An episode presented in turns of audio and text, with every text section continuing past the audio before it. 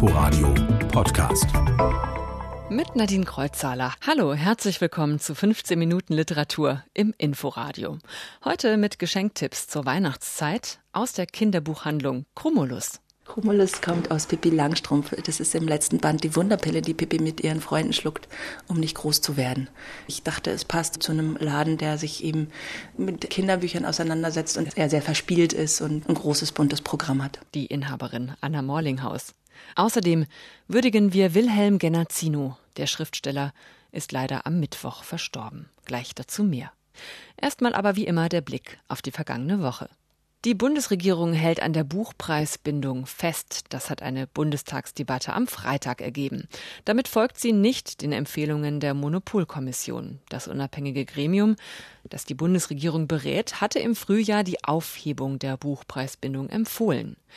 Der Börsenverein des deutschen Buchhandels hat die Entscheidung begrüßt als ein Ja zur lebendigen und vielfältigen Kulturlandschaft. Die Buchpreisbindung hat eine lange Geschichte. Seit 130 Jahren werden in Deutschland die Preise für Bücher festgelegt durch Regelungen zwischen den Verlagen und den Händlern. Das heißt, ein Buch kostet bei Amazon genauso viel wie beim kleinen Buchhändler um die Ecke. Und das bleibt nun vorerst auch so.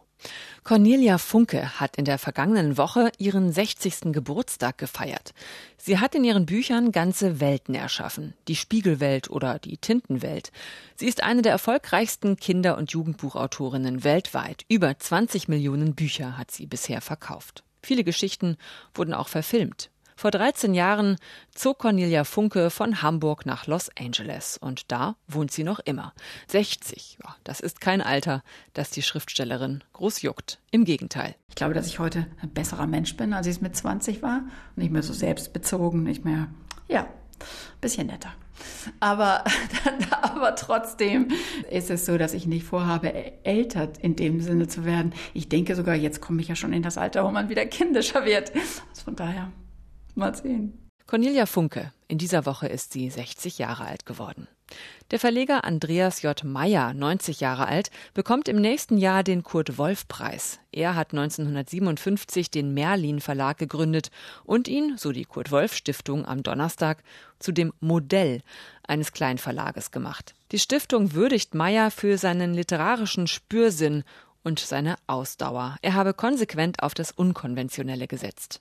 Der Kurt-Wolf-Preis ist mit 26.000 Euro dotiert und wird im März auf der Leipziger Buchmesse verliehen. Soweit die Neuigkeiten der Woche. Kein Geld, keine Uhr, keine Mütze. So heißt der letzte Roman, erschienen erst im Frühjahr, den Wilhelm Genazzino hinterlässt. Im Alter von 75 Jahren ist der Schriftsteller am Mittwoch verstorben. Nach kurzer Krankheit, das teilte sein Verlag Karl Hansa am Freitag mit. Genazzino wurde in Mannheim geboren und lebte als freier Autor und Journalist in Frankfurt am Main. ARD-Kulturreporter Mario Scala mit einem Nachruf. Ohne die Großstadt war der Schriftsteller Wilhelm Genazzino nicht zu denken. Selber ein unermüdlicher Wanderer durch die Straßen, laufen ebenso seine Figuren durch die Stadt und versenken sich in die Beobachtung scheinbar banaler und leicht zu übersehender Details. Durch diese Beobachtungsgabe und die hingebungsvolle Beschreibung eines gewöhnlichen Lebens wurde Genazzino spätestens seit den 70er Jahren und seiner berühmten Abschaffel-Trilogie zu einem der bekanntesten Autoren Deutschlands.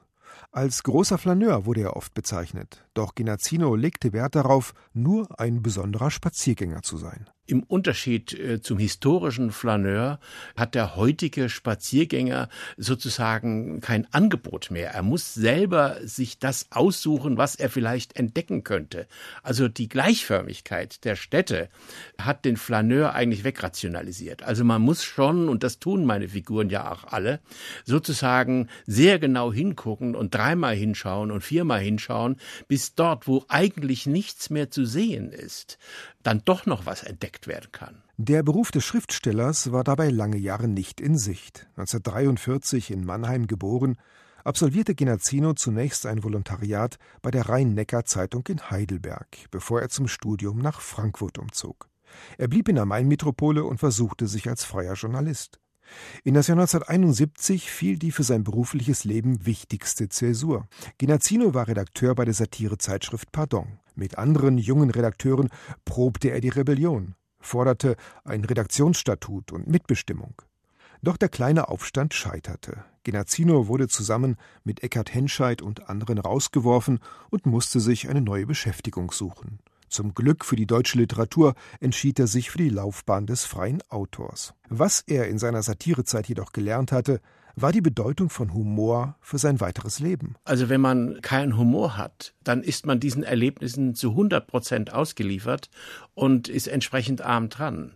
Aber die humoristische Empfindung ist eine Art Notausgang, der dann doch wieder eine Art von Freiheit mit sich bringt. Und deswegen äh, mache ich davon eben auch Gebrauch. Spätestens mit dem Georg-Büchner-Preis 2004 war Genazzino ein republikweit bekannter Autor. Genazzino veröffentlichte zahlreiche Romane, dazu Theaterstücke, Hörspiele, Essays und viele kleinere Texte zu Fotos oder Postkarten.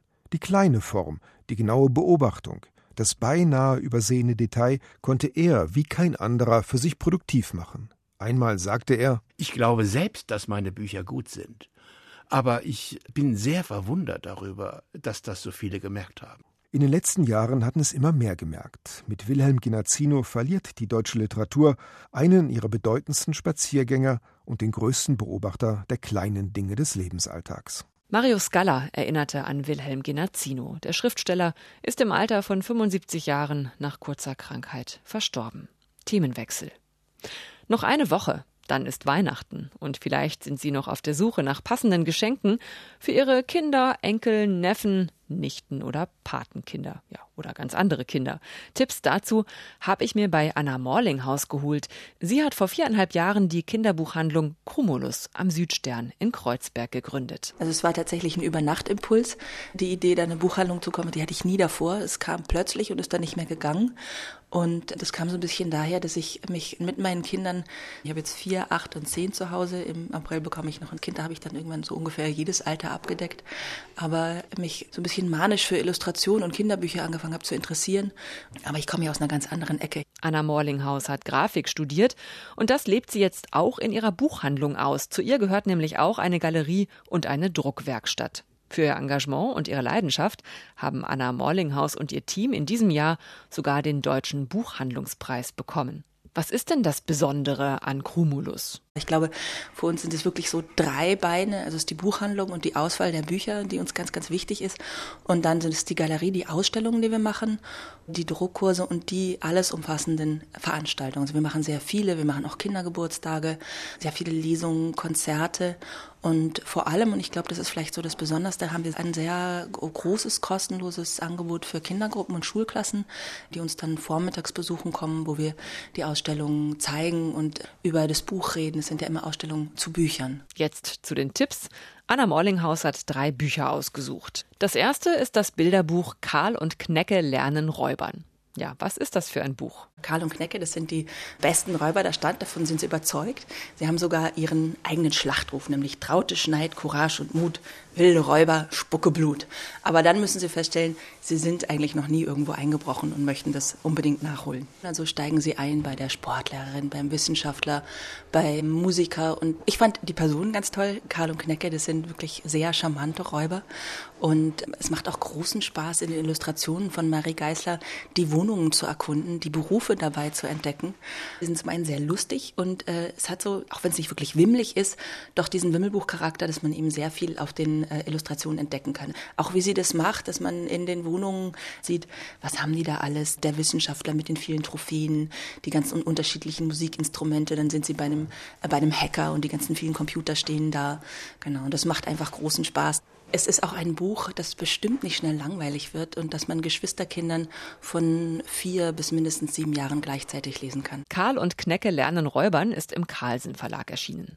Der zweite Tipp aus der Kinderbuchhandlung Chromulus heißt Zippel, das wirklich wahre Schlossgespenst. Es ist ein Buch für Erstleser, das sich aber auch gut zum Vorlesen eignet, sagt Anna Morlinghaus. Der kleine junge Paul, der kommt eines Tages von der Schule nach Hause und muss dann feststellen, in seinem Türschloss hat sich ein kleines Gespenst eingenistet.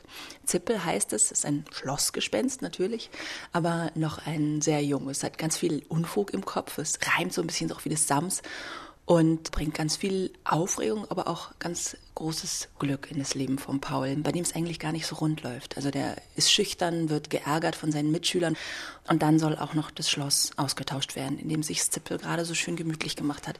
Das Buch hat also ganz viel spannende Handlungsebenen und mit den vielen Illustrationen von Axel Scheffler ist es auch wirklich ein tolles Vorlesebuch. Es macht großen Spaß. Also mir hat zum einen der Humor gefallen. Ich finde es immer ganz schön, wenn man lachen kann in Büchern und auch als Vorleser noch was zu lachen hat.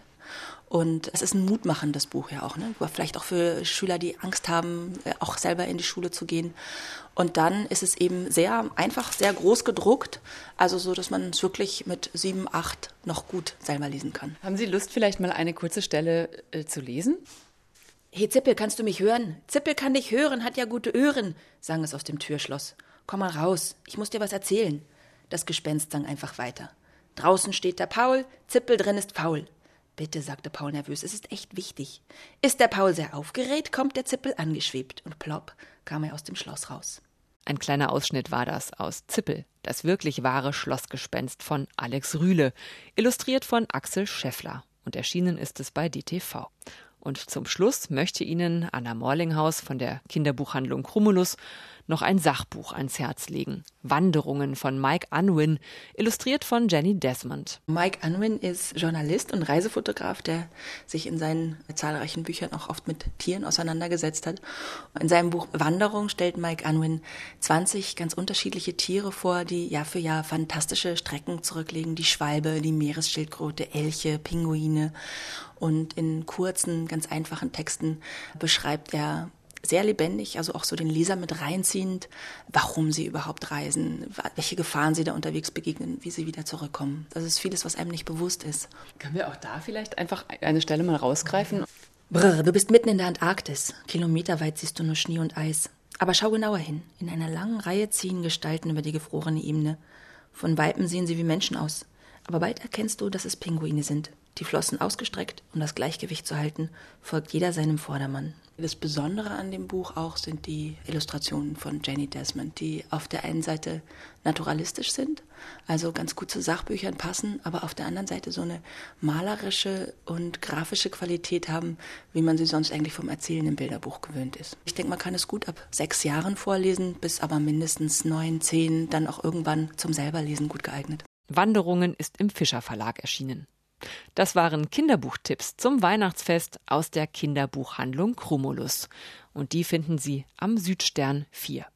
Ich habe jetzt auch noch ein Weihnachtsgeschenk für Sie, wenn Sie mögen, und zwar den Literaturkalender 2019. Sie kennen ihn vielleicht unter dem Namen Arche Literaturkalender, aber aus namensrechtlichen Gründen heißt er jetzt einfach nur noch Literaturkalender im Verlag Edition Momente. Dahinter stecken dieselben Verlegerinnen Elisabeth Rabe und Regina Vitali. Sie haben, wie jedes Jahr, wieder 53 Zitate, Fotos und Momente herausgesucht von berühmten und weniger bekannten Schriftstellerinnen, Dramatikern, Dichterinnen und Essayisten.